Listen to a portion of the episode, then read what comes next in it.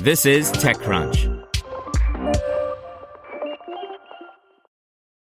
If you enjoy this podcast, you should check out The Hustle Daily Show. More than 3 million young professionals read The Hustle Daily's email for its irreverent and informative takes on business and tech news. Now they have a daily podcast called The Hustle Daily Show, where their team of writers break down the biggest business headlines in 10 minutes or less and explain why you should care about them. They'll also do deep dives on topics like why it's nearly impossible to buy an original Bob Ross painting. I recommend the show about a university that's using a hologram of Albert Einstein to teach science. Search for the Hustle Daily Show in your favorite podcast app. This is TechCrunch. FAA opens probe into anomaly on Richard Branson's Virgin Galactic spaceflight by Mariella Moon. Mariella Moon is an associate editor at Engadget. The Federal Aviation Administration is looking into an anomaly on the Virgin Galactic flight that carried Richard Branson to space.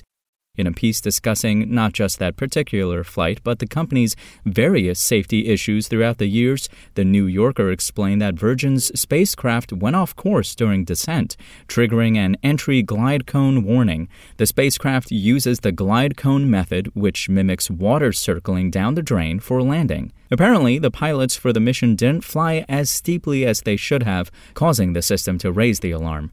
An FAA spokesperson confirmed to Reuters that the vehicle deviated from its air traffic control clearance as it returned to Spaceport America, and it's investigating the incident. The agency gives missions to space a designated airspace they can fly in to prevent collisions with commercial planes and to minimize civilian casualties in the event of an accident.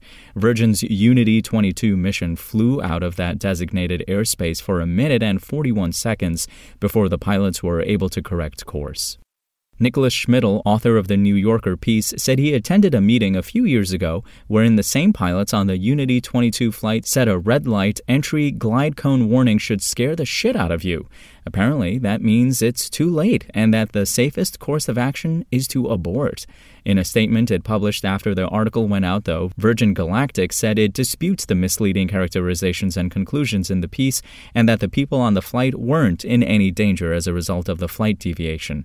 The company said, when the vehicle encountered high altitude winds which changed the trajectory, the pilots and systems monitored the trajectory to ensure it remained within mission parameters.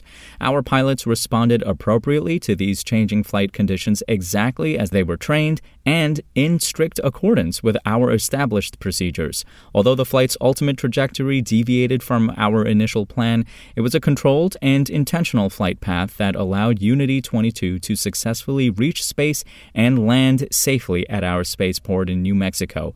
At no time were passengers and crew put in any danger as a result of this change in trajectory.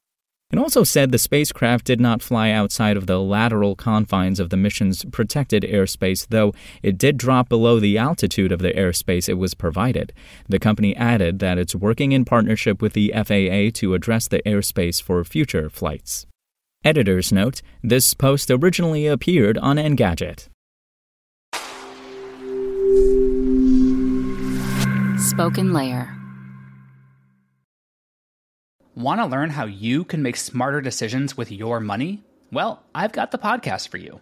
I'm Sean Pyles, and I host NerdWallet's Smart Money Podcast. Our show features our team of nerds, personal finance experts in credit cards, banking, investing, and more. And they'll help you make the most of your money while cutting through the clutter and misinformation in today's world of personal finance. You'll get clarity on strategies to help you build your wealth, invest wisely, shop for financial products, and plan for major life events. Listen to NerdWallet's Smart Money Podcast wherever you get your podcasts.